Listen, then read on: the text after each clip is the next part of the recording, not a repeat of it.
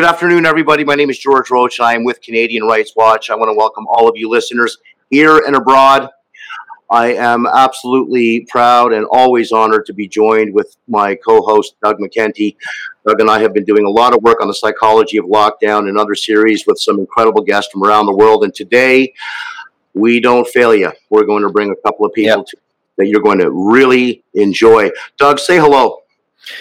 Hi, everybody. Uh, really happy to be talking with uh, Mikki Willis and uh, Dr. Judy Mikovits today. I've spoken with Judy a couple of times, but this is my first chance to have a conversation with Mikki, and we're going to really be uh, covering the entire Plandemic series one year after the release. Really looking forward to this conversation.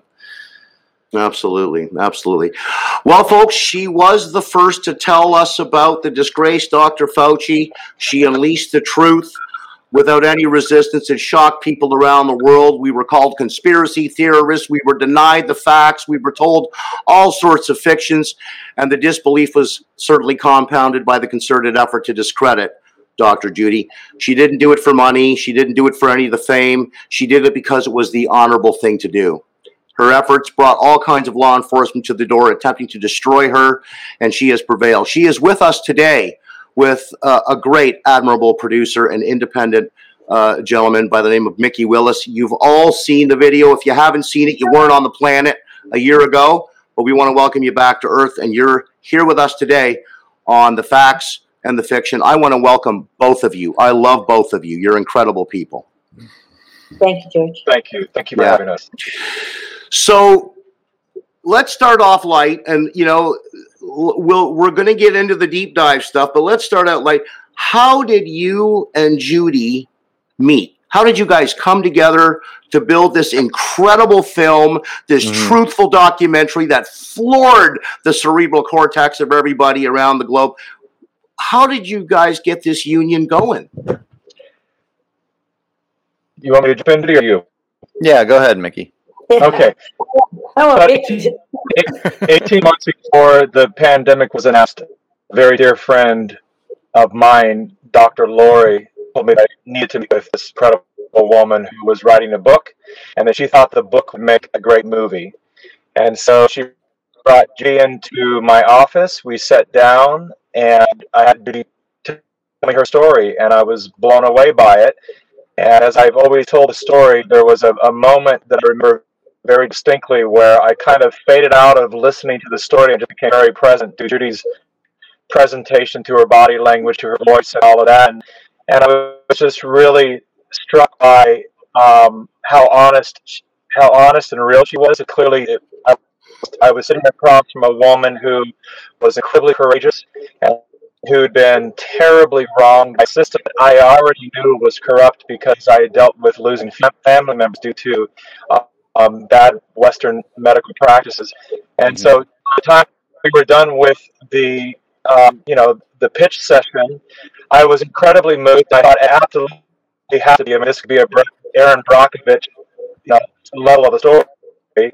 Uh, but at the time, I was committed to making another documentary. I was deeply into it called The Narrative to expose a U.S.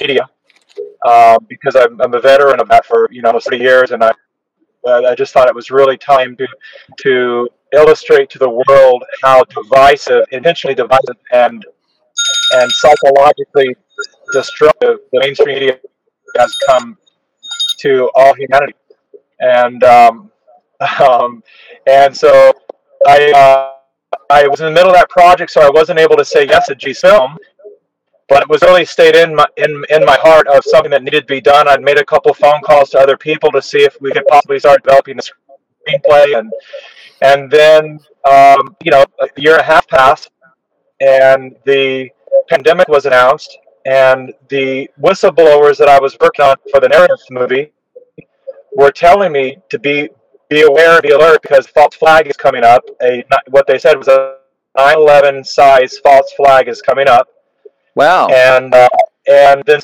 suddenly two weeks later, the pandemic was announced, and I, I reached out to my whistleblower group and I said, "Is this it?" And they said, "Very likely." And so I, I called Dr. Judy and I said, "I'd like to come over and talk to you, find out what the hell is really going on." And so I, I went to Ventura, which at the time was 15 minutes away from where I lived, and we sat down and she started to do what Judy does, and that's just tell the truth. And About a third of the conversation, I said, "Let's stop. Would you tell the story on camera? Because I think that more people than myself need to know what's happening.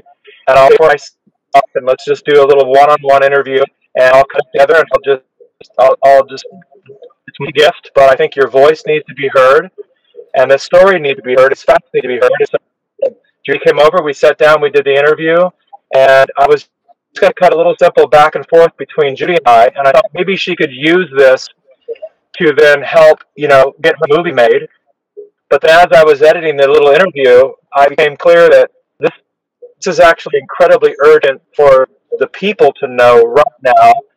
So let me, you know, um, put a little bit more time, effort, and money into it, and turn it into an actual documentary, and uh, and put it out in the world. And I, I thought, you know, it's going to get attention. You know, maybe it'll get a million views because it's it's timely.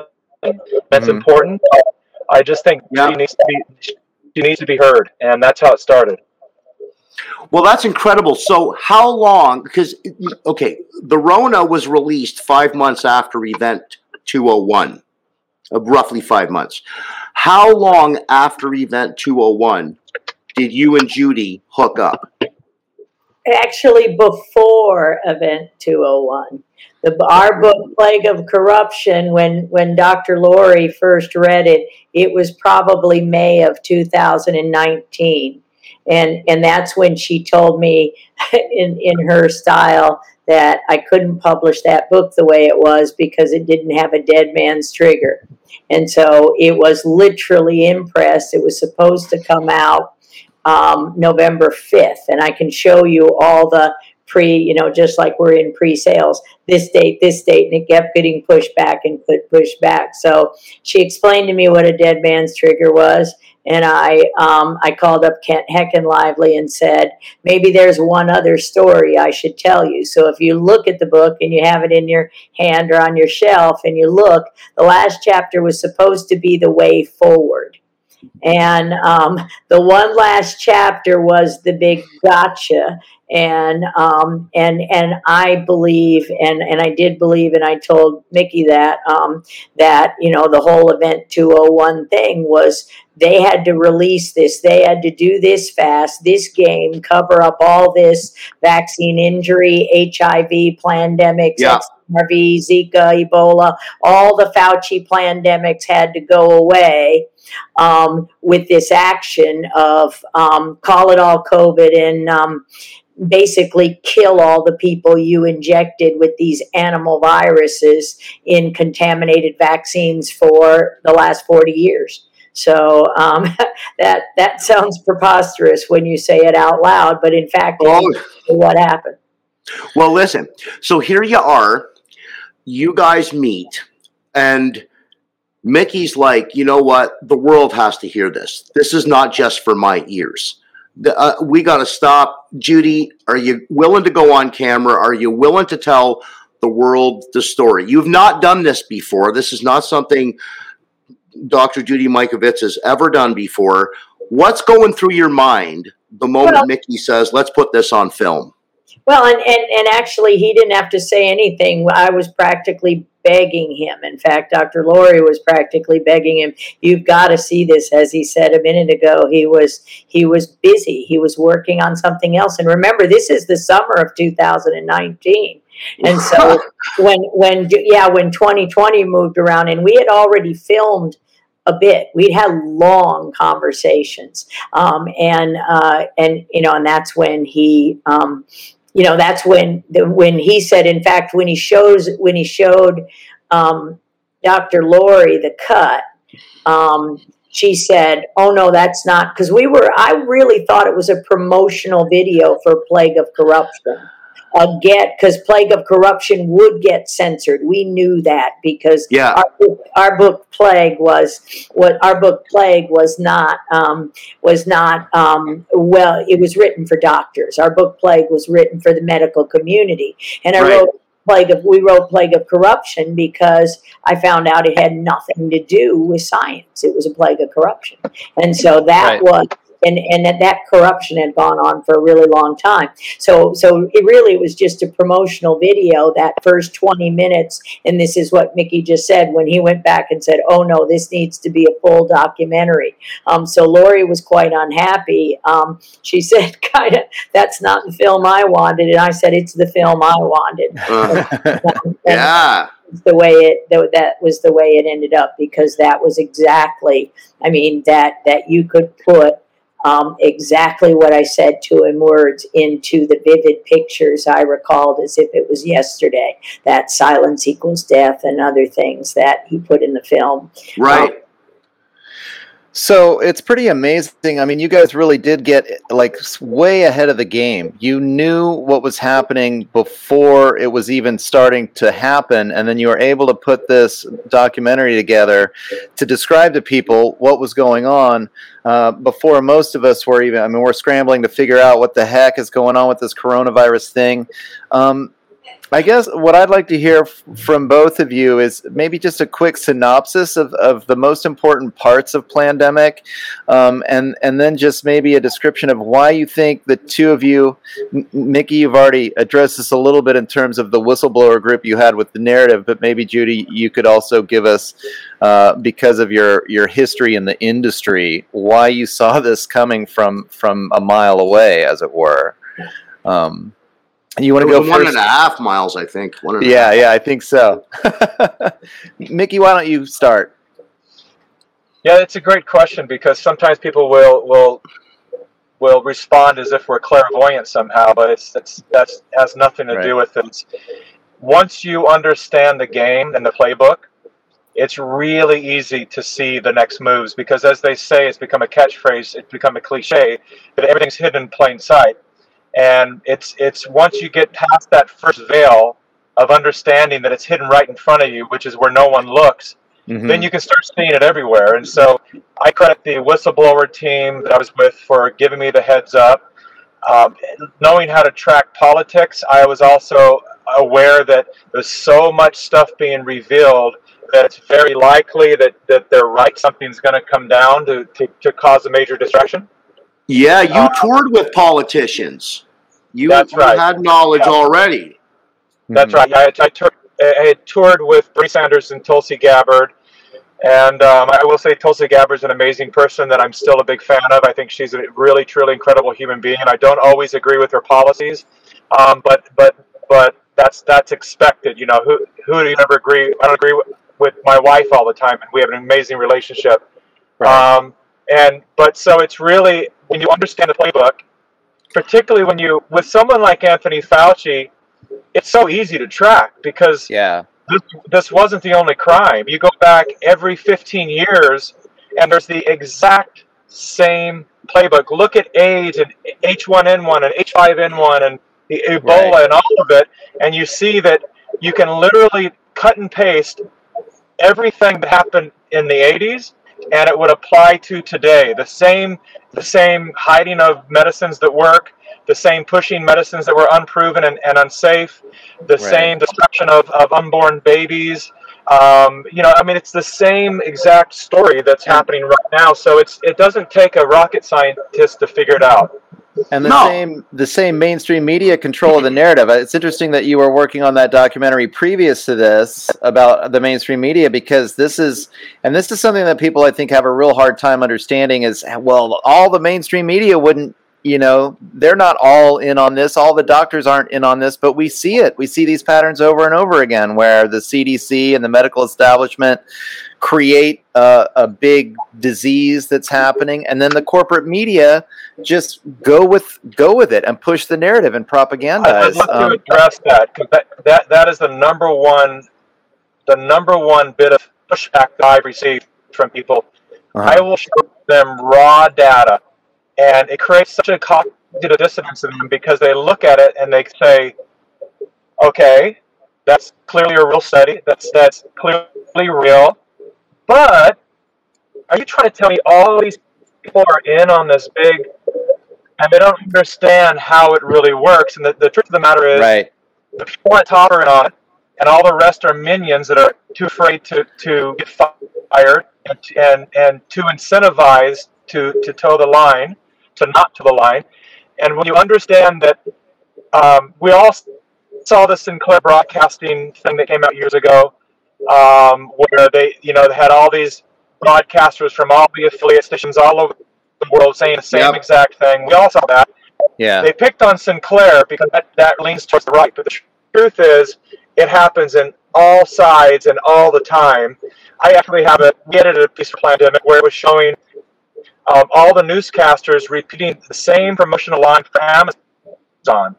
Amazing. And so you get these corporate Yeah. funders, you get big pharma and the, big cats like Amazon, and they literally, all these are affiliates. And so, in the same way that people can understand that every McDonald's is, is a is a franchise, and they, the reason that if you go to a McDonald's here or in Japan, the burgers are going to be exactly the same, is because they have a mandate of exactly how much ketchup, exactly how many pickles, and and so these news stations are franchises. So there's a there's a there's the Great Oz that speaks from the top, and that Yeah. those, the script the script goes out to all the affiliates. So it's not a bunch of news stations; it's one. They're Right. all Right. branches off of the same tree. Mm-hmm. And I mean, the stuff that you're spouting today, I mean, way back then, you know, back in t- early 2020, it was all conspiracy theory. Now, no one's debating it. No one's laughing now. No one's calling anybody a conspiracy theorist, but we still have a lot of delusion. I mean, delusion is sincere denial. And denial is not a river in Egypt. We've said this before. It's an ego defense. So many people think denial. Go ahead. So many people think that, that there's just thousands of investigative reporters hitting the beat out there, and there's not. There's people writing copy that their editors told them to write, and the editors got told what to write from from the boards of direct, you know, of, of these major corporations, and it just comes down the pike from from this hierarchy.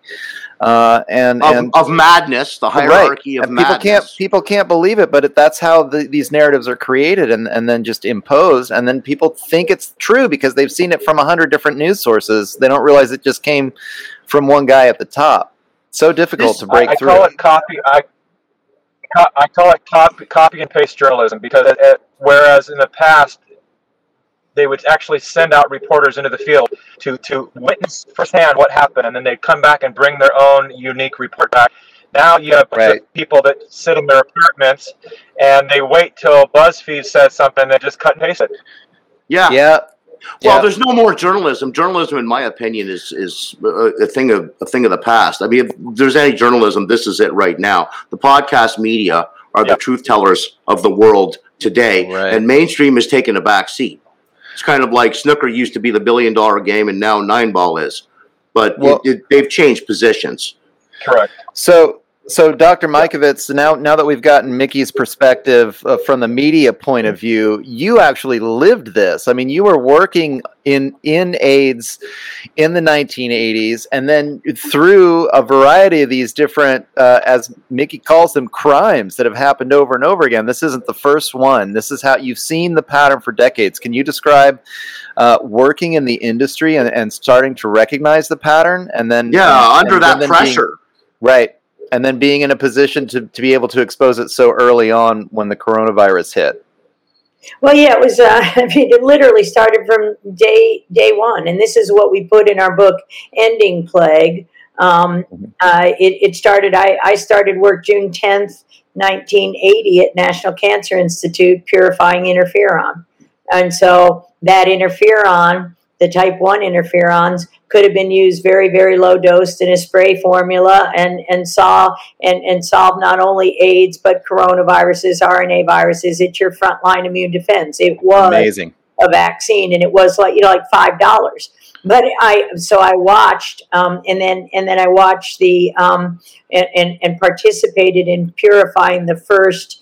Um, interleukin two and the first human disease causing retrovirus, and I and I experienced firsthand when the government did unsafe things and, and Gallo and Fauci didn't really care. It's you purify in an open air centrifuge this much stuff, or you're fired and somebody else will do it. Well, you know, I was the only one there who wasn't married, and, I was never planning on getting married or have kids or things. So we simply, my boss and I simply had um, everybody go, else go away and uh, at night um, we we used the open air centrifuge and we made the um, and, and, we made the um, uh, the HTLV one. We purified it and and, and from the, the cells and, and gave it to Bob Gallo and Tony Fauci, the National Cancer Institute, and um, you know it was a virus, so it was National Institute of Allergy. So we just shipped it down the roads. So most of my life, I've just been a hired gun,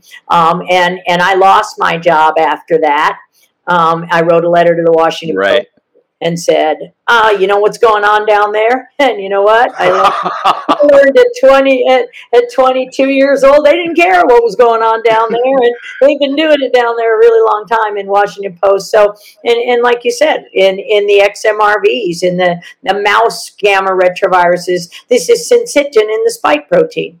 So why would you put syncytin in and deny that XMRVs existed and, and make it all go away and have it go across the screen at Good Morning America at the end of 2011 after I'm jailed? So my mom calls me up and you know, talks to me just like Dr. Lori does and says, Judy Ann, what the hell's going on?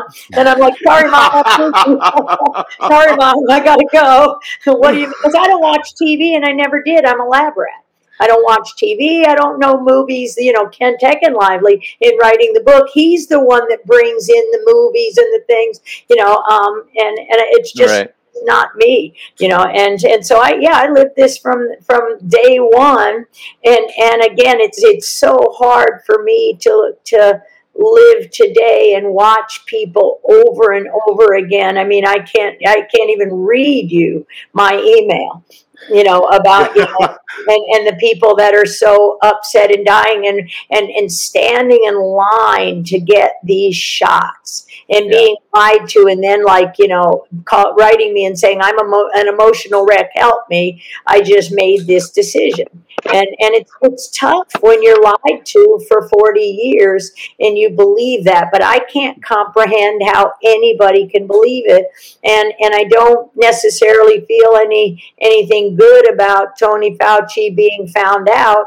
i feel that's like what mikki said with the white gloves in the in in indoctrination pandemics um, yep. indoctrination where he said look over here so now China's got all these voting machines, and I don't know anything about that. But oh yeah, they're the ones that were controlling this. So now it's like we'll we'll throw Tony Fauci under the bus, knowing full well nothing will ever be done, and it'll never stop, and people will just continue being murdered. Mm-hmm. So when do they yeah. lock them all up? It like the Nuremberg trials and publicly show people what will happen. Instead, well, Reiner's coming to town.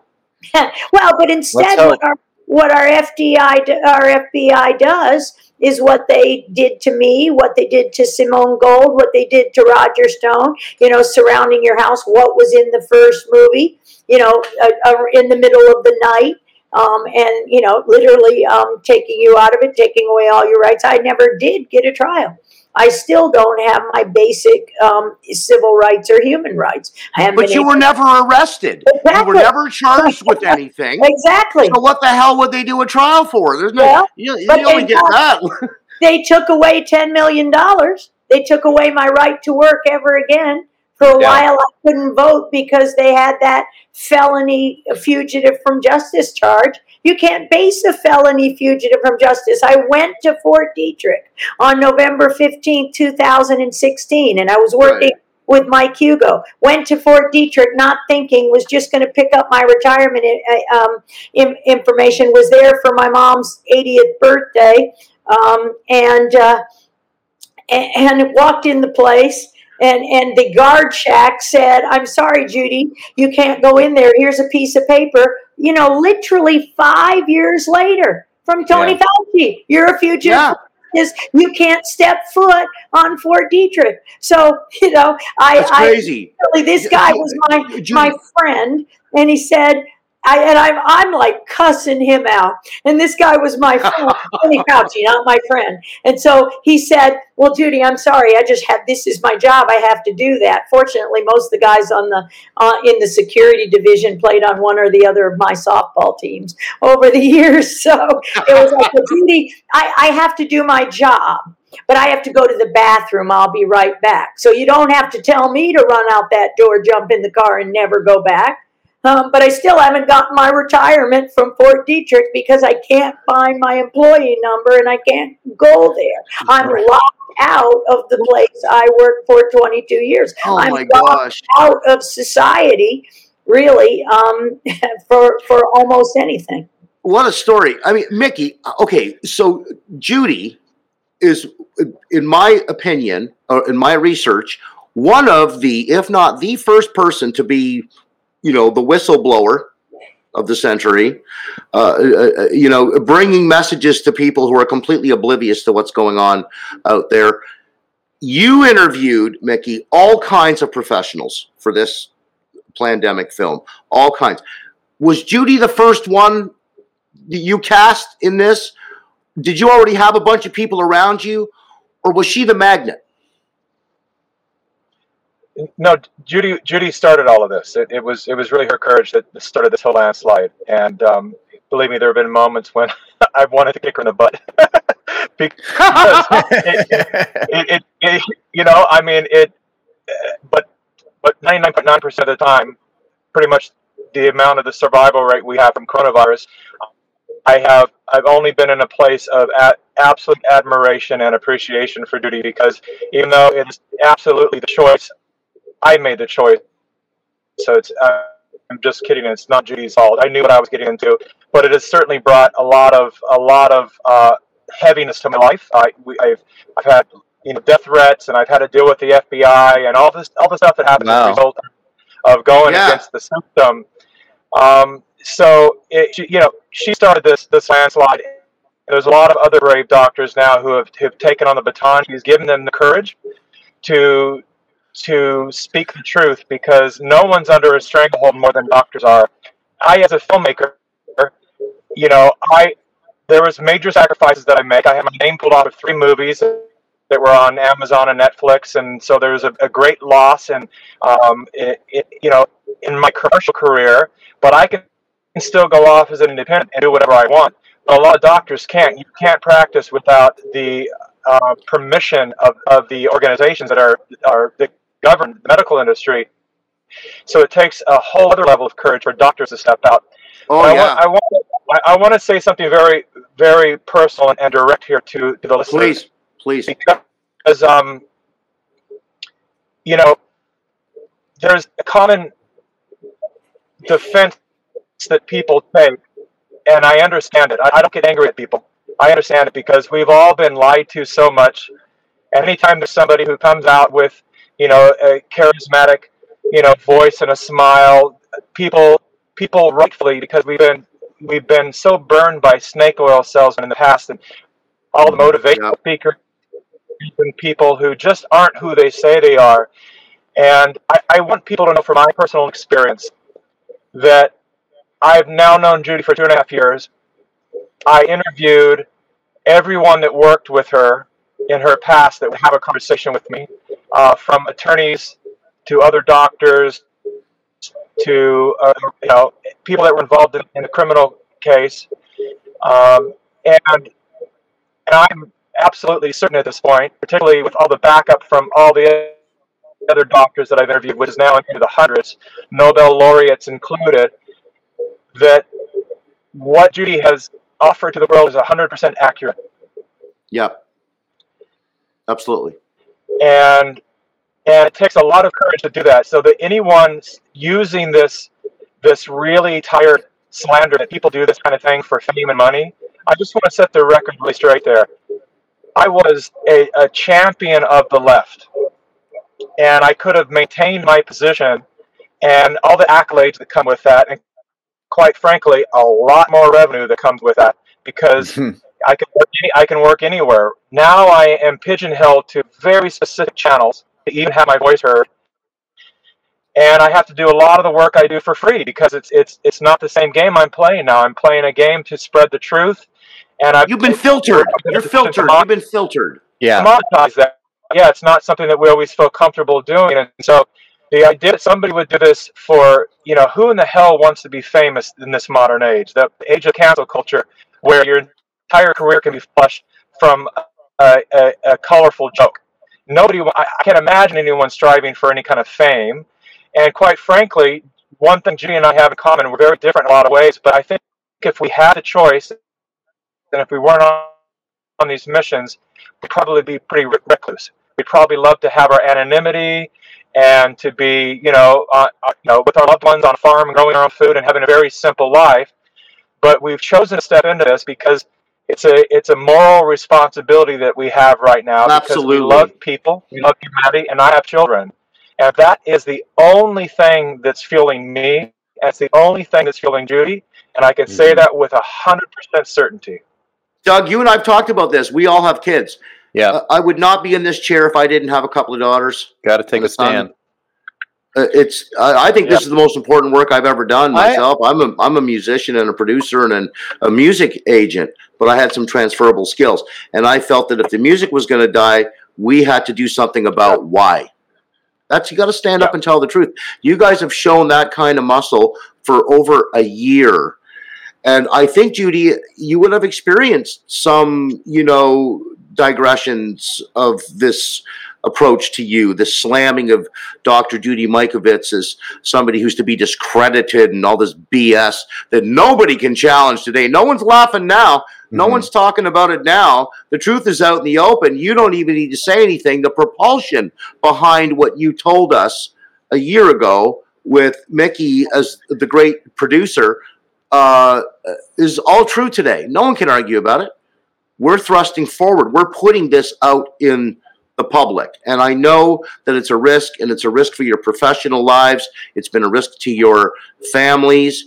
Uh, Mikki, I'm assuming to some degree that your access to your profession has shrunk because people are, are going, look at what Mikki Willis is doing. Look at what he's saying. Well, Yeah, both. It's it's it's both. But my access to the commercial world, which I honestly don't want anything to do with, is is sever That bridge has been burned fully, and, I, and Yep. I'll, they'll never allow me back into that club, and it's it's awesome because I don't want to be in that club. Yeah, And, and while, while I feel the same way.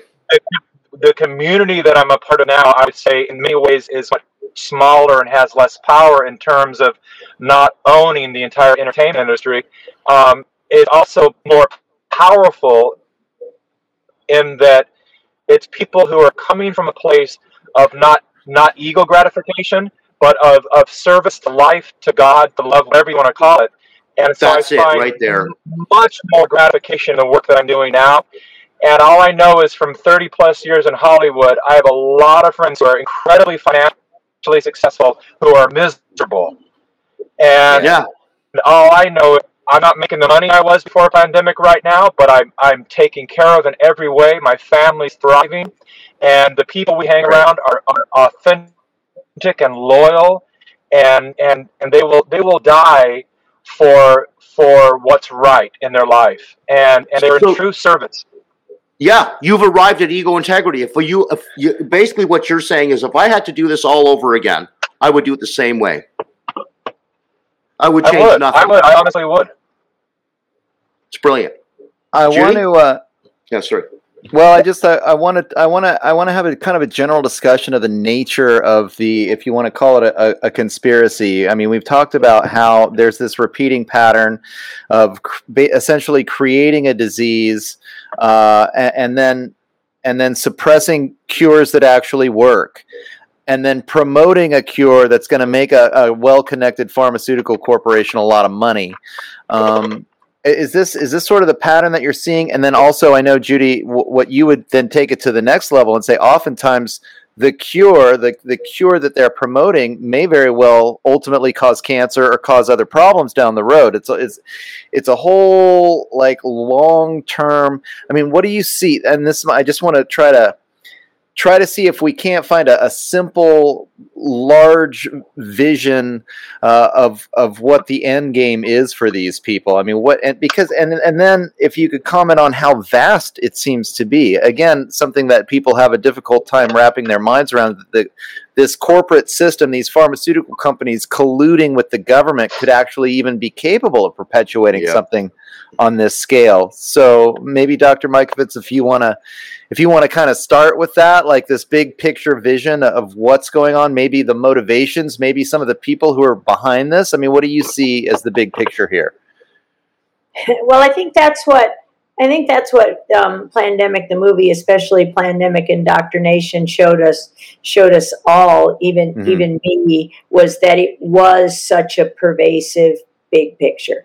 It's everything in our life, literally that we've been lied to, literally from the time, um, you know, uh, the, and and through film, you know, uh, through things like low cholesterol, low fat, um, you know, fake food, GMOs, the the everything about um, what we've been told is right for our health is wrong for our health and drives us Right. towards a pharmaceutical product. So the whole, you know, the commercial on J and J, Johnson and Johnson, from cradle to grave, as if that's Yeah. a good thing. And you see that, and it's just hard to look at that because you realize right now that's what was done in the beginning. That's why I mentioned interferon. So interferon was the magic bullet for cancer. I think it was March 31st, um, 1980 Time magazine cover. And I was just looking down in my briefcase to see if I had that with me, but it's probably at home.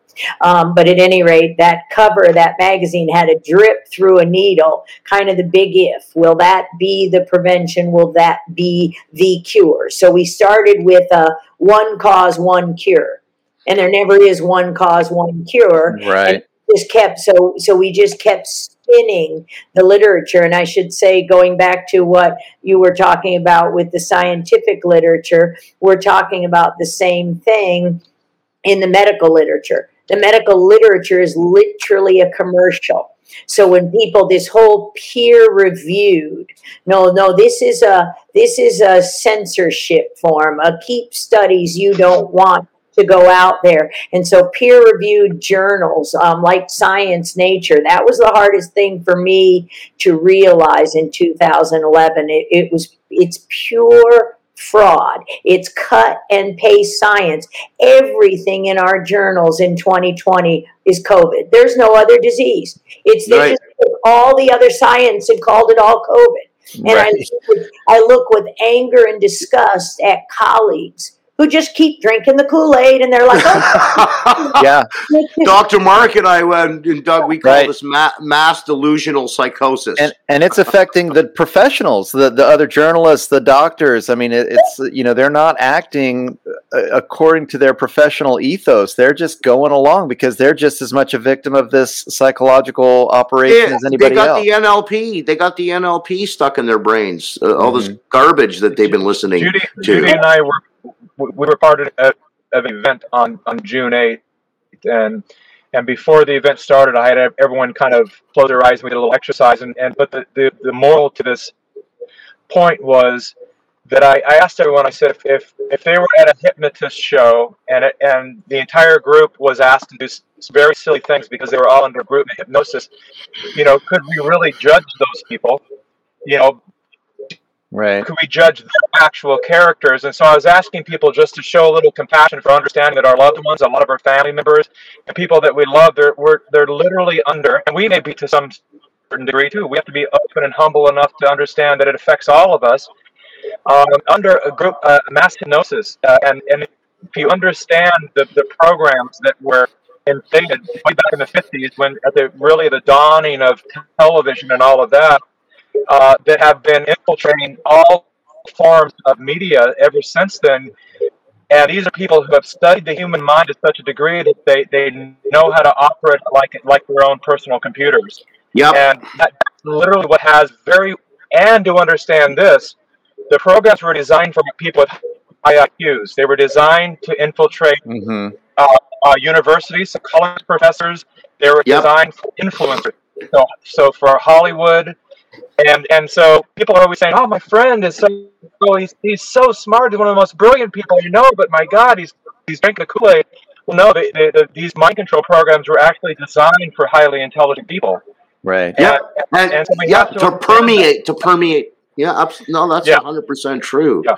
That's hundred percent true. When Yeah. our own doctors are drinking this Kool Aid and buying into this junk, they become part of the machine of the disease. In my opinion, they become one of the killers This, of our people. There, there's is- no preserving there.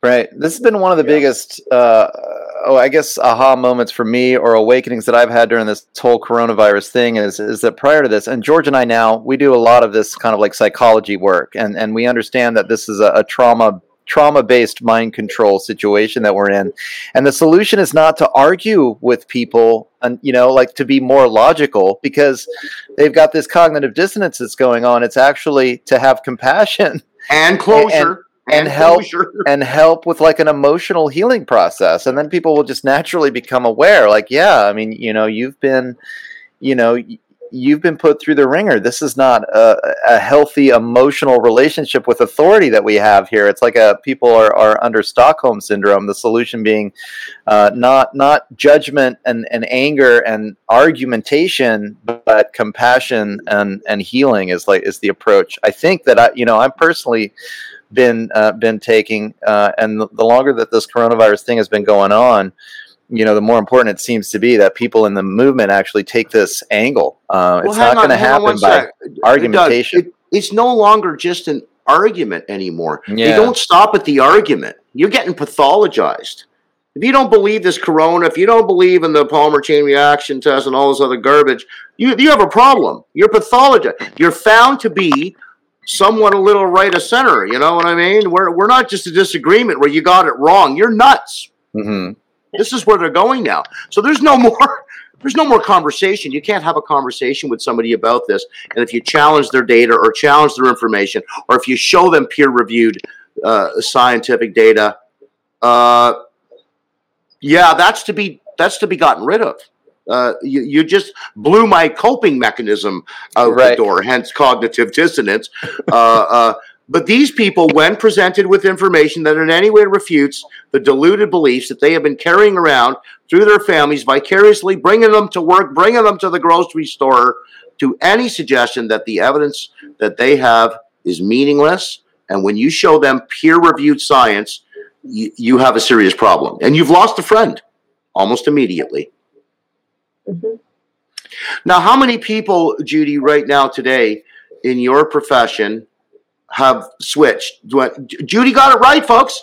She was bang on the money right from go. Uh, how many people have flipped? Has anybody said, wait a minute, wait a minute? I think she's been right all along. Has anybody sent you an email and said, Judy, sorry, gosh, we, we didn't buy what you were saying before, but we see it clearly now. You, mm-hmm. Have you mm-hmm. got that going on today?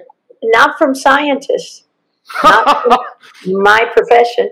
I've been out of that profession I, uh, since um, 2011, and I agree with what Mikki just said. You know, I'm far happier. I never wanted to get a PhD. I never wanted to be part of that old boys club from the time, you know, I walked in the National Cancer Institute in 1980 and had those early experiences. It's like, nah, this isn't this isn't a game I want to play. Mm-hmm. And, and we talk about why I did some of those things in order to, you know, in order to help humanity, because I was there watching these PhDs and MDs just literally ignore the data.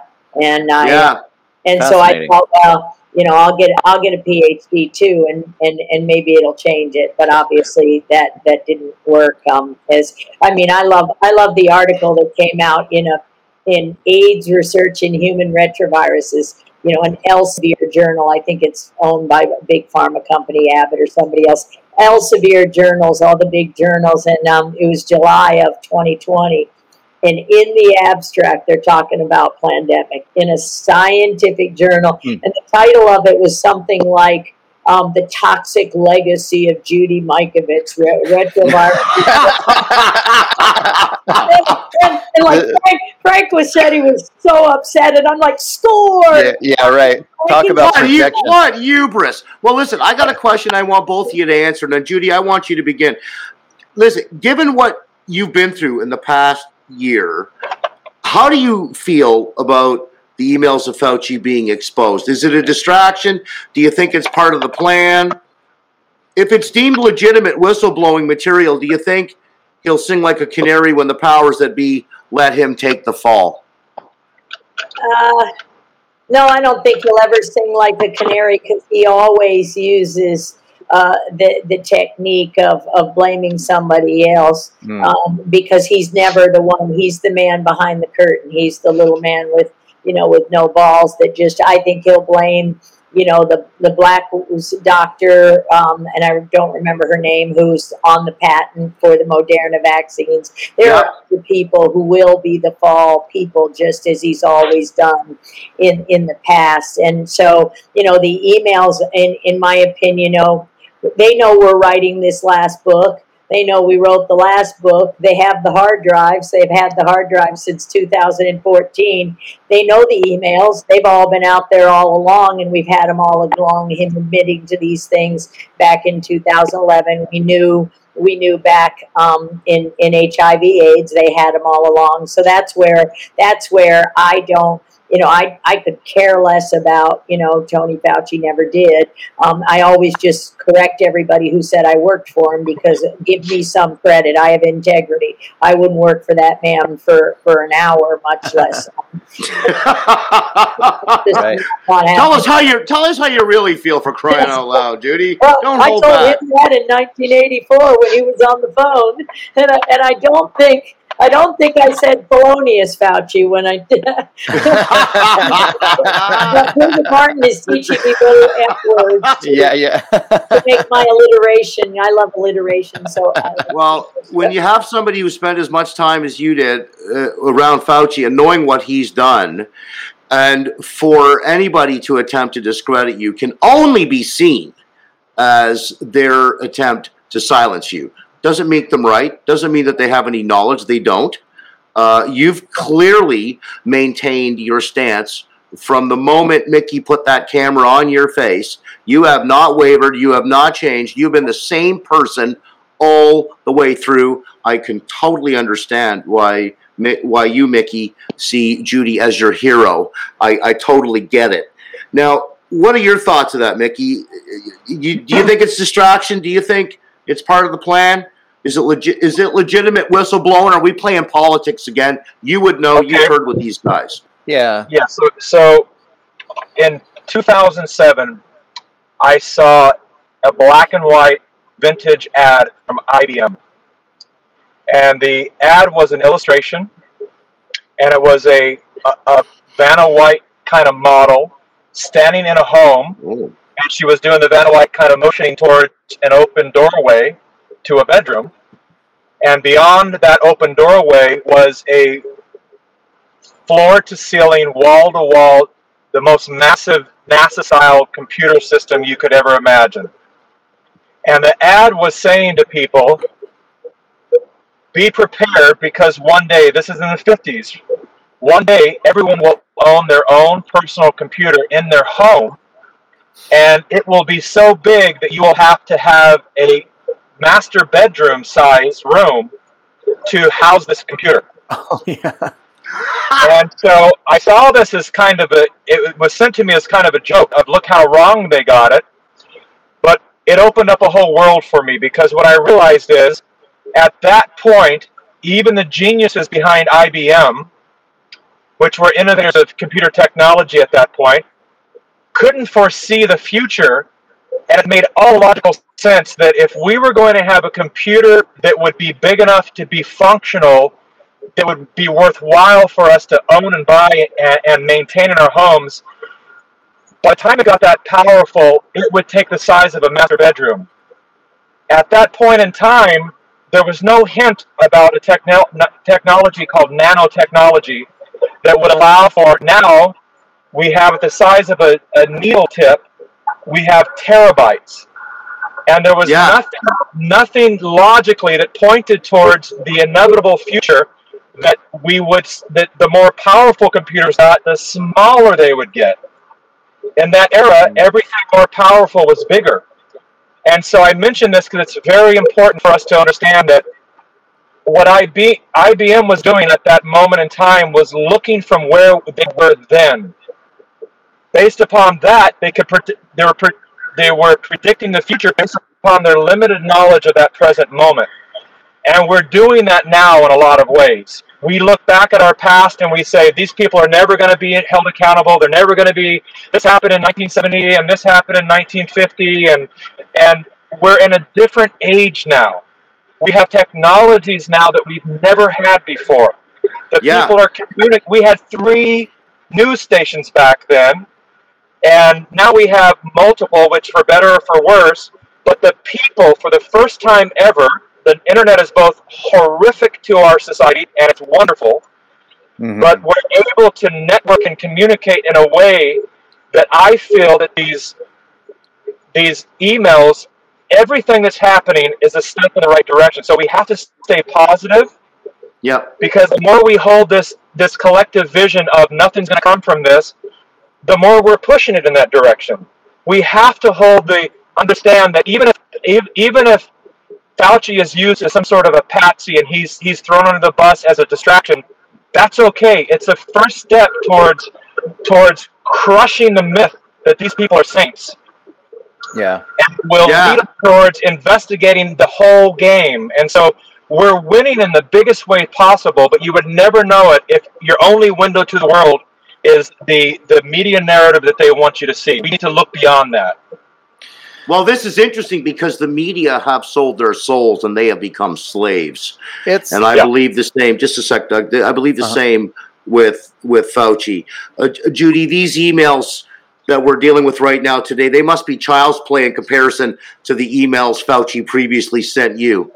Your thoughts? Oh, to, or copied. Yeah, I wasn't usually sent. It was usually Frank Ruscetti because I didn't work for the government for the last 20 years, and there was no emails when I left the, the National Cancer Institute in 2001. So, yeah, I think what I, I think what um, you know we've we've got the proof of, of him involved in in all of these uh, various scandals. So that that's not an that's not an issue at all. I think what what Mikki said and what I'd probably say, you know, I see the positive in the whole um, medical healing way what I yeah. see with Fauci, I could care less what they do to him because now nobody will believe this shit and take those shots anymore that's where I want. I want people to go back to sunshine and, and good healthy food and good clean living and, and realize they never had to look at somebody like that for their health, that they had a God given immune system that's fabulous and we can even beat no matter what Fauci comes up with. That's why I keep mentioning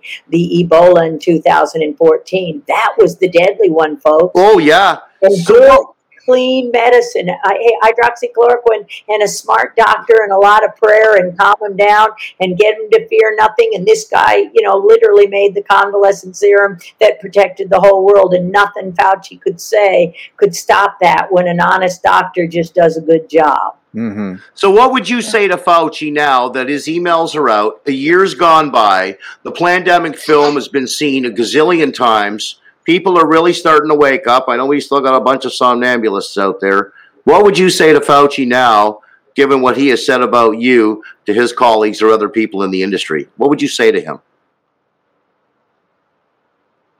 Uh, honest, honestly, don't know. I mean, I honestly don't. Um, eh, you know, I, I, I probably wouldn't even want to get on the phone. I just, uh, not, it wouldn't be an angry. It wouldn't have been a gotcha. It wouldn't have been a see, told you so. Uh, more, more the how could you? How could you? Yeah, yeah. Yeah, yeah. how could you? That's my thinking. How could, how could you do this to the world? Millions of people. How could you not simply? And that was the big thing in our first book. I really thought July 22nd, 2009, the invitation only meeting at the National Institutes of Health, where Fauci didn't attend, but he sent people. So this is that plausible deniability is the phrase I was trying to think of earlier. That's how he gets away with it. I wasn't there. I didn't do it. Um, but yeah, mm-hmm. you knew. Um, and that's that's the big thing. I really thought we we all thought it was a good thing to make these vaccines we all thought we could educate the immune systems to prevent and, and treat chronic and infectious disease. We right. all thought that. When we realized in 2011 we were causing the disease with these shots because of something that actually turned out to be reality that we all thought. I just thought we would stop, clean it up, heal the people. We know and move on. And move on. And, know, and so right? that the real that's the real oh no we're just going to destroy the messenger and do everything in our power yeah. to make it go away but that's as as mikki said that's the gift of, of the internet and the way knowledge works these days because once pandora was out of that box once we cleared yep. um, you know, really only through God and, and probably Frank Ruscetti's um, um, genius because he didn't submit that paper through channels because he knew what happened in 1984. And so it's, uh uh I, you know, fool me twice. So we didn't Yeah. it through channels where the entire top of HHS, Health and Human Services, has to check all the boxes on that 2009 um, uh, nine, uh, science paper. You know, so that that that paper, um, they couldn't stop it. They just couldn't make Right. Go away. And listen, Dr. David Martin corrected one of our great lawyers, Dr. I'm uh, sorry, Rocco Galati out here. He's one of our constitution lawyers in uh, in Ontario. Uh, We we've made this clear. We we just we did an interview with Dr. Carrie Madej recently, and we also uh, d- did an interview with Dr. Sherry Tenpenny. Uh, uh, you and I have a mutual friend in Michelle Tavares, who's her director. This is not a vaccine. They're calling it a vaccine to circumvent the liability that would be placed in their laps squarely were they to call it anything else. This is an mRNA therapeutic. It gets into your blood. I, I have a gentleman, 92 years old, was fishing with his family a week before he got the vaccine. He's got a big lump on his neck now uh, and diagnosed with lymphoma. This Well, is something into your- Dr. Terry into your- told us. It gets into your DNA. All Yeah. vaccines get in your blood. This gets into your DNA. Right. It's a whole other Right. game. It's alternating. It's alternating DNA.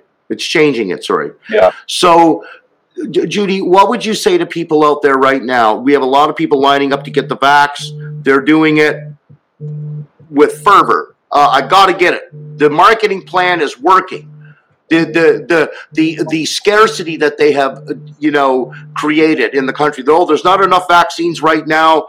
Uh, we, we're going to have to get more. And then when people see the next batch gets here, they're lining up to get this vax. What would you say to people before they walk out of that house to go get that vax, regardless of the age? what I'm usually saying is, what's the hurry? You know, uh, I say it to my nephew. Asked me the same question. I said, "Well, honey, what do you do best?" And he said, "Got it, Aunt Judy. Procrastinate. Procrastinate. Watch and wait. You know, what's the hurry? You're perfectly well. This these viruses, uh, this SARS-CoV-2 has a 99.9% survival rate. You know, there's this is the most toxic vaccine ever you know, um, ever, and and combined to all vaccines. What really is the hurry? What you know? And, and, and Dr. David Martin said that to Rocco, by the way. This don't call it a vaccine, Rocco. right. This is not a vaccine. Gene therapy. Well, I like people not to call this COVID because it has nothing to do with SARS-CoV-2. so you know, Right. it's, it really was the flu, and so this is this is how they spin the narrative. But it's that's what I say to people. You know, you know, I don't bother with peer-reviewed studies that you know. I um, I, I, I, I, I co-opted a line um, that usually I say for with Frank Ruscetti used to say, "I have no peers," and he's right. Um, so,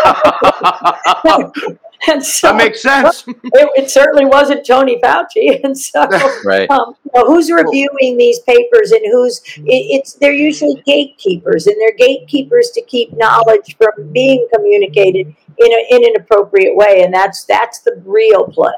It really has nothing to do with what the data say. They tell you what the data say. They tell you what to believe, and and so this is. I just tell everybody, you know, to to, to you know, take a second and and just wait wait until the summer comes why you know the variant du jour if you get on that gerbil wheel you never get off you know and and what i've been saying lately is never get another shot you've been lied to about everything so Yeah. Don't get any other shot ever and you'll realize better health than you've ever had in your life. And the proof of that are the movies Vaxxed Vaxxed 2 um, Yeah. the, the people's truth and um, the pure the double blind or the um, the placebo controlled study of Paul Thomas and Jack Lyons Weiler showing the fewer vaccines the healthier the people. Just you know listen you know and and and just look and never get another shot. If nobody ever gets another shot they have no more hold on you they don't have any more fear because what you're Mhm. going to realize is you're basically okay and I've done this with only one of my husband's five kids, grandkids, and everything else. One family is totally unvaccinated. So these parents are made to believe these kids are going to die. and this little boy's healthier than anybody. Now they Oh, got this is- girl and they're healthier right. Anybody. It's So- despicable. They're they're teaching kids. They're teaching kids in our schools that you can kill people. Mikki, you're an amazing father. I've seen you. I know how you think about being a dad and being a parent. I admire your parenting skills. I admire the way you think about it. We have kids now in Toronto who can go down to Nathan Phillips Square and get free ice cream and get the jab. What do you want to say to those parents? I'll wait. What I want to say is is is congratulations. You have just created lifelong customers for Big Pharma Right. because their children. There, there's very few things that are is mo- more important for us to protect than our natural immune system. And when you interfere with that, you then it's it's really a rejection of our nature because as you see how if you watched indoctrination i chose to end it with a reminder of how brilliant and resilient the human body is. Because we have been fed this narrative for for generations that we are this parasite this cancer on the planet this failed experiment. And and you know, we say things like well we're only human. And when i hear that i'm just like i don't i don't understand even what that means that we're we're literally saying that like we're so flawed. Give me a chance or give me a break i make a mistake. I, I i'm this i'm this flawed system called human. When we're truly one of the most resilient and brilliant ecosystems ever created there'll, there'll never be a technology that will ever come close that man makes that could come close to being as as as efficient and incredible as the human body. And Yeah. so why in the world would we, would we interfere with that? This is attack on our nature.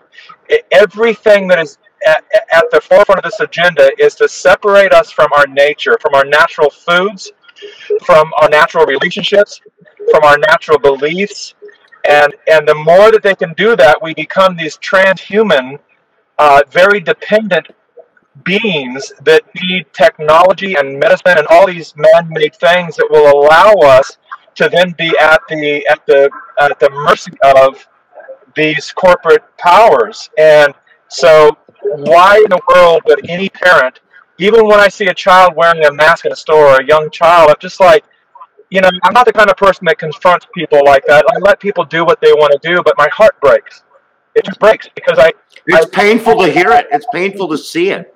and I don't get mad at the parents because, because I know that what's at the core of that decision is they think they're protecting their child. So at the core of that decision is actually love.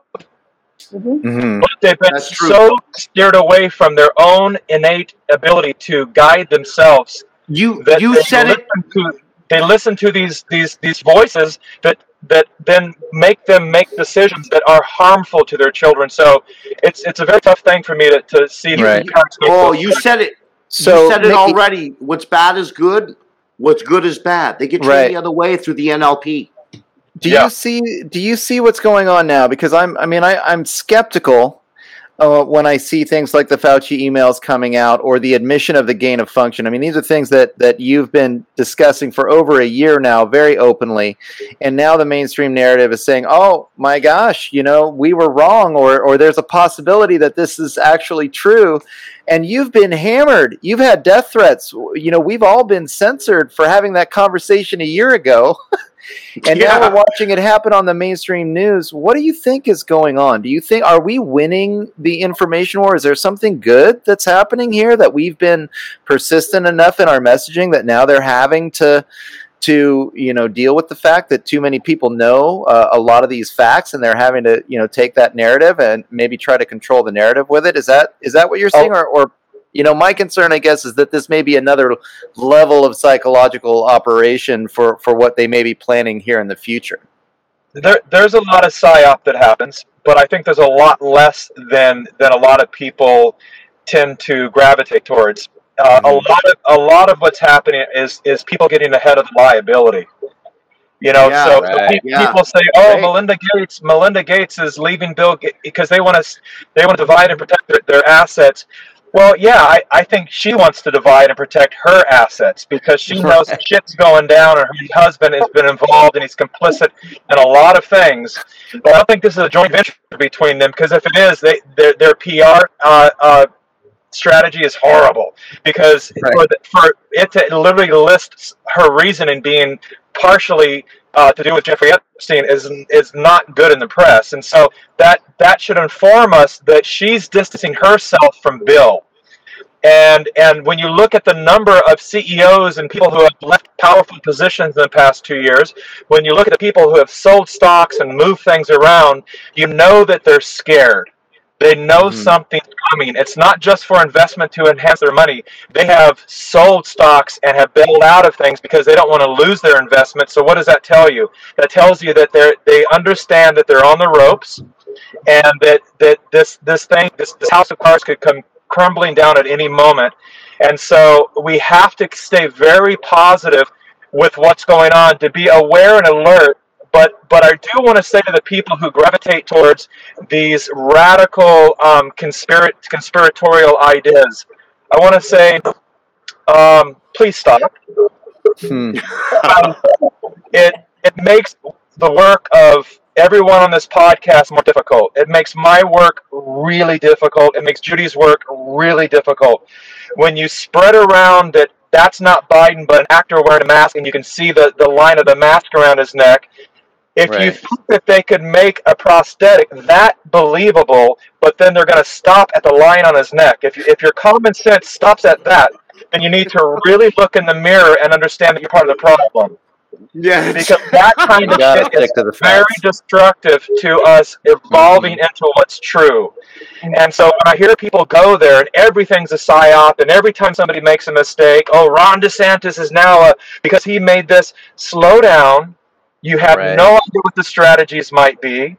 There may be a longer game that they're playing. There may be a really specific reason. I sometimes have to say things in the media that I don't necessarily stand behind, but it's building towards a greater truth. And I'll have to sometimes, um, you know, even say something to build a bridge that makes me sound far more maybe left radical than I have ever been. But I'm aware that that that there's a language that we need to speak if we want to unite the people, and that should be the number one goal. Because honestly, Right.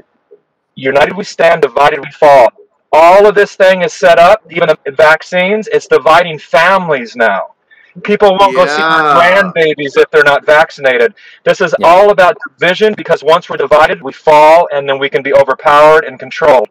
So, number one is even if we have somebody who is radically opposing our ideologies, love them through it, listen to them. They might actually have a point and hopefully they'll return that same graciousness by listening to you but that's what we need to do is start listening to each other and also Absolutely. using our common sense to know when these crazy things come up because when i look at people like alex jones and even see david icke these are, are, are men that, that have been so far ahead of the curve and proven right so many times Mhm. but because of some of the bombastic things that they've said, because David's talked about lizard people, he'll never be taken fully fully serious in the mainstream media, and that's a shame because the man has a really incredible ability to dis- decipher truth from fiction.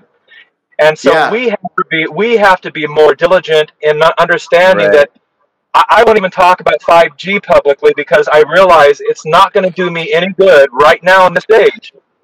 There'll be a time when we could talk about it, but I won't Right. talk about it now because I, I let one step at a time. We have to move Yeah, with strategy. Let's not get too far ahead of ourselves. So, you suggesting that David Icke's career has been jeopardized through his reptilian discussions? Well, it, it's been jeopardized in the way that he's got a, a huge following, um, and but it's the crossover into the into the arena that actually has the potential to make a difference. That those conversations have have made it difficult for him to do that. Right. And so it's really about us strategic, using our language in a very strategic and mature way that we don't make those mistakes.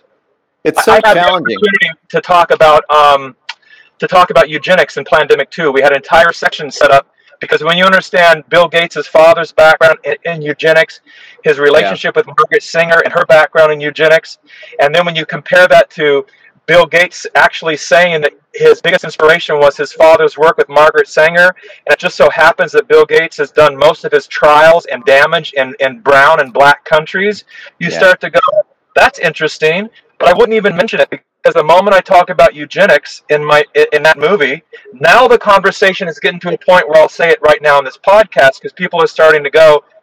That perhaps Right, there's what's something going on? there. But I wouldn't talk Yeah. about it a year a year ago because people just they would have used that to not listen to the entire movie. We we could talk about messaging for this is a whole other program, but it's such an important conversation. So uh, uh, I'll be looking forward to keeping that going in the future because how to talk about these things, how to simplify the messaging to unite the people is, um, and how and what subjects to focus on versus other other subjects. It, it, it's a very challenging uh, thing for people who are publicly discussing having these conversations. Um, Judy, uh, we do need to kind of wrap it up here. I wanted to hear your perspective on what's uh, what's happening uh, in terms of the fact that it seems like the mainstream media has had to like deal with some of these issues. I mean, when they started talking gain of function on on CNN. Right. So, uh, what what influence do you think that we've been? I mean, you think this is a, as a positive thing? We've been we've been we've been uh, making some some change here, and now maybe they're running for the hills a little bit. Yeah, absolutely do think we're making some change and, and having Great. conversations. Just as Mikki said, I've been working really hard at, at backing down the science of it um, and trying to, you know, literally just speak, as I've been saying, speak the truth in love and tell everybody the whole idea is to separate you from, you know, uh, you know, uh, uh, I was taught once all, all, all Satan has to do to win is separate you from the love of God. Well, you know, God is love, and and and that's what that we can't allow this to stop us from loving ch- each other. So it's like, no, I don't care, care whether you're vaccinated or not. You know, take off the mask, show the love. You know, uh, just just go hug everybody, and and and and and everything will go back to normal, and and we'll win big time. So that's what that's the messaging um, that I really think we're we've we've got the opportunity now and and I'm I I think about um, James one twenty two. That's the one I didn't learn for a really long time. Um, so it's it's quick to listen, slow to speak, and slow to anger. And so listen to their facial, listen to what they're saying, listen to their movement, listen to them what they say, listen to how they talk to you, listen with every fiber and every every sense you have. And, and then think about it and, and, and then maybe speak. with with your eyes and your ears. Yeah, Yeah. Yeah. very good. And and you want to let people know uh, about the book that's coming out? sure, if I ever write it. Yeah. I'm supposed to be I, hiding. I thought it, I thought it was. It's not done, Judy. Well, no, it's it's. I mean, it's it's here. It- it- it's, this is this is the one that Kent's working on with you. Yeah, it's called Ending Plague: yeah. The Scholar's Obligation in an Age of Corruption. And so it's literally everything we're talking about right here. Um, and Frank Ruscetti is really the lead author because he's the one that is the contemporary of Gallo and Fauci, you know, and, and all Yeah, of this. great. He knows really all the truth. So, but what is a scholar's obligation? Number one, to produce knowledge, and number two, to communicate it effectively and Yep. according to only the data. And, Organize and clarify the data. Correct. And only the data, no stats, no anything else. And that's that's where we really have to get back to in in all of the industry. That's what we're talking about with whether it's media, whether it's anything else. The scho- the mm-hmm. legal scholars. What are the facts? You know, not anything but the data, not how I look, not what I drink, uh, you know, and not whether or not I'm insane. I might well be, but right. the data are the data and so that's what the book's about and and we make it as ken did before because uh, what we're talking about just a minute ago it's funny i mean it these stories are funny um, and they're the, the, the truth really how we approach these things and and the, the the situations. If we you know laughter is really the best medicine.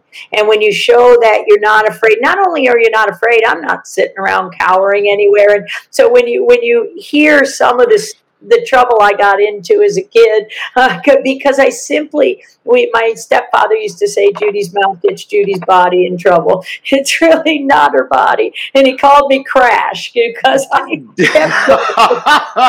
Doug, listen, because you know, I, I like what you just said. Laughter, yep, uh, it's a Absolutely. great medicine. Can you put that uh, picture up of her, Michelle, in uh, Tampa, Florida, reopening America conference, June nineteenth, 2021. A very good friend of mine, a colleague, music business Oh. colleague of mine, a performer as well. We're both performers. I'm a drummer. She's a singer. Amazing woman, Michelle Tavera. You and her having a good time over drinks. There you go. Look at you go. Yeah. That's you. And I think we have one of Mikki with a very good friend of mine whom I adore and love, uh, Sarah Choujounian, Capitol Hill, January 9th, 2021. We get, there you go. There we there go. she is. October 17th, Mikki, she came out to our rally when I was the executive director of the Line International. We had about 12,500 people there with all kinds of, you know, amazing speakers. She didn't want to speak. I put the mic in her hand. I got her up there. She did her thing. Now she's part of the uh, Yeah. Canadian frontline nurses and the global frontline nurses. Sarah Choujounian, amazing with you back in the day. Thanks a lot for that shot. And this uh, this movement keeps on growing. So many people since uh, you guys came out with Plandemic. Judy is plaguethebook.com where people can go and pre-order. Sure. And then Mikki, uh, you've got a book coming out as well. You want to let people know uh, a little bit about it and where they can go to pre-order that one? I do. Uh, unfortunately, the pre-orders on Amazon right now, a company that I'd rather not support, but uh, Right. it's one of those necessary evils right now in this in this part, uh, this this stage we're at in history. If we want to reach the people, particularly those of us who've been censored, we have to we have to uh, put our morals aside every now and then play the game. And so it's Yeah. uh, it's the, the the book is Plandemic, and it is the the true story of of, of how it started we go deeper. In a 70 minute movie you can say so much but we, we go the full truth. Uh, it was edited by myself and david martin who's a genius. Judy's judy of course is in the book and and we go also into the personal story of, of what led me to to to take this leap and to um, burn all my bridges. Uh, and uh, a, a bit of an autobiography it, uh, in that sense. And um, and I will say this: I, I actually didn't want the book to be written, and I am so glad that it, it was. Um, it there there the publisher oddly I'll have to ask him someday. I haven't had a chance to yet because I've been so busy. They hired an investigative journalist to kind of ghost to, to co-write the book. And a few months into the writing, my producer called me because he said I, I passed on the book. I said I'm not interested in doing book. I don't want to do any kind of product that people can say, "Oh, this is why he did it" or anything like that. But he, you know, he was really good and persistent, which good producers are. And he said, you know, but right now you're totally silenced, and this is maybe the only way to set the record straight. And I said, yeah, that's a good point. And so I said, yeah, I'll consider it. So I said okay to it, and then um, the the writer that was hired to do the writing. About three months later, my producer called me and said, I have good news and bad news. What do you want first? And I said, just hit me with the bad news. What is it? At that point, I was in the middle of the media storm, so it's like he couldn't shock me with anything that was being said. Right. And, um, he said, It turns out that the investigative journalist is not on our side and thinks we're crazy. Oh, What? And I said, Yeah, wonderful. Great job, Eric. I told you that's why I didn't want to do the book. You know, here we go again, another hit piece on us. And he said, Wait, Yeah. he said, You want the good news? And I said, Yeah. And he said, She wasn't on our side. She thought we were crazy. She did the research, called me. Her mind is her mind is so blown because she said she can't find a single claim that's inaccurate in either Plandemic movie. And now she's So fully awesome. on her side. She will not now use her name because she knows she'll be canceled because she's a far left writer and an author. right. And so she's gonna she wants to be anonymous now, but she's gonna tell the full truth. And this is what makes the book interesting because you see this writer waking up and doing her own research, and she actually takes our messages much deeper. So it's a really interesting read now, and uh, I'm really proud of it. It's it's uh, uh it'll be released in I believe You- uh, August. Now you just got to get her to not fear burning her bridges like you. Yeah. yeah. she says she actually says in the book. She says, "As of right now, I'm going to remain remain anonymous, but but who knows what the future holds?" Basically, I think she'll come out. Wow. I, I fought for her to use her name. Of course, I know her name. I've never met her, and I may never will meet her in, in physical presence if she remains anonymous. But um, but her and, and the publisher were saying, you know, based upon what she's done in the past, it would be dangerous for her to to to to, to use her name. Hmm. And uh, I get Wow. it because Wow. it, is, it, is, it is dangerous, and you have to be willing to um, to take what comes when, when you take that leap. And so I, I don't blame her for, for doing that. But I, I am really indebted to this young woman because she did incredible research and she's a fantastic writer.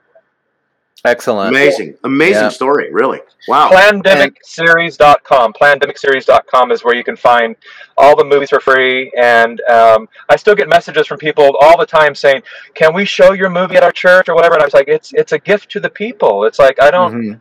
You can profit on it if you want to. Do whatever you Right. want. It's really our gift to, to the people." Great. Amazing, amazing.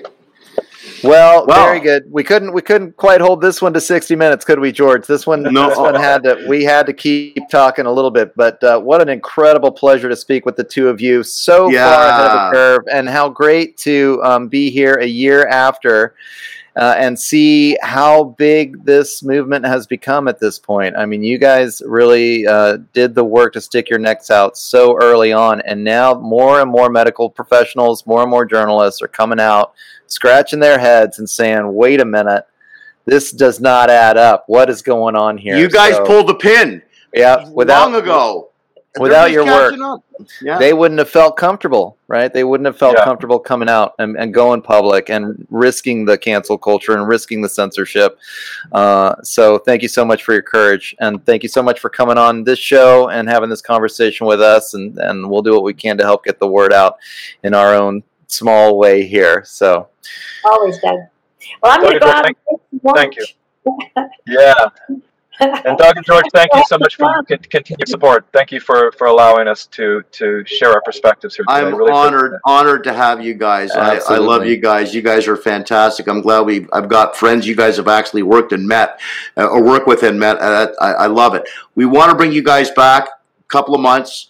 There's a few people we got to go through. I got a couple of shows for you guys to do too, with through my colleagues that are going to love talking about your books and and and and all your stuff. Another angle coming at you there, so we'll talk about that down the road. I'll send you guys an email with some information. You can take care of that.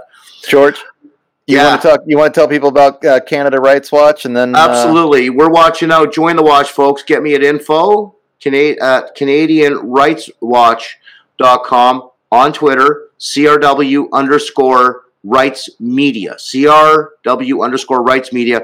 Anytime, any concerns, thoughts, any ideas that you have, we're always willing to hear about it.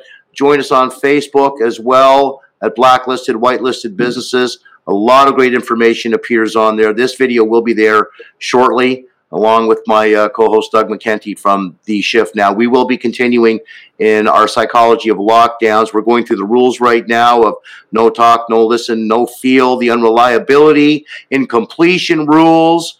We're going to break some of these rules, folks, so we can continue to give you the information you need to survive and to teach our future generation what it is they need to know to stay the course with us. Doug, All right, uh, and I have been your co-host. Uh, my usual podcast is The Shift with Doug McKenty. You can find all my stuff at www.theshiftnow.com. Thanks everybody for listening, and thank you guys once again for being on the show. Really love this conversation.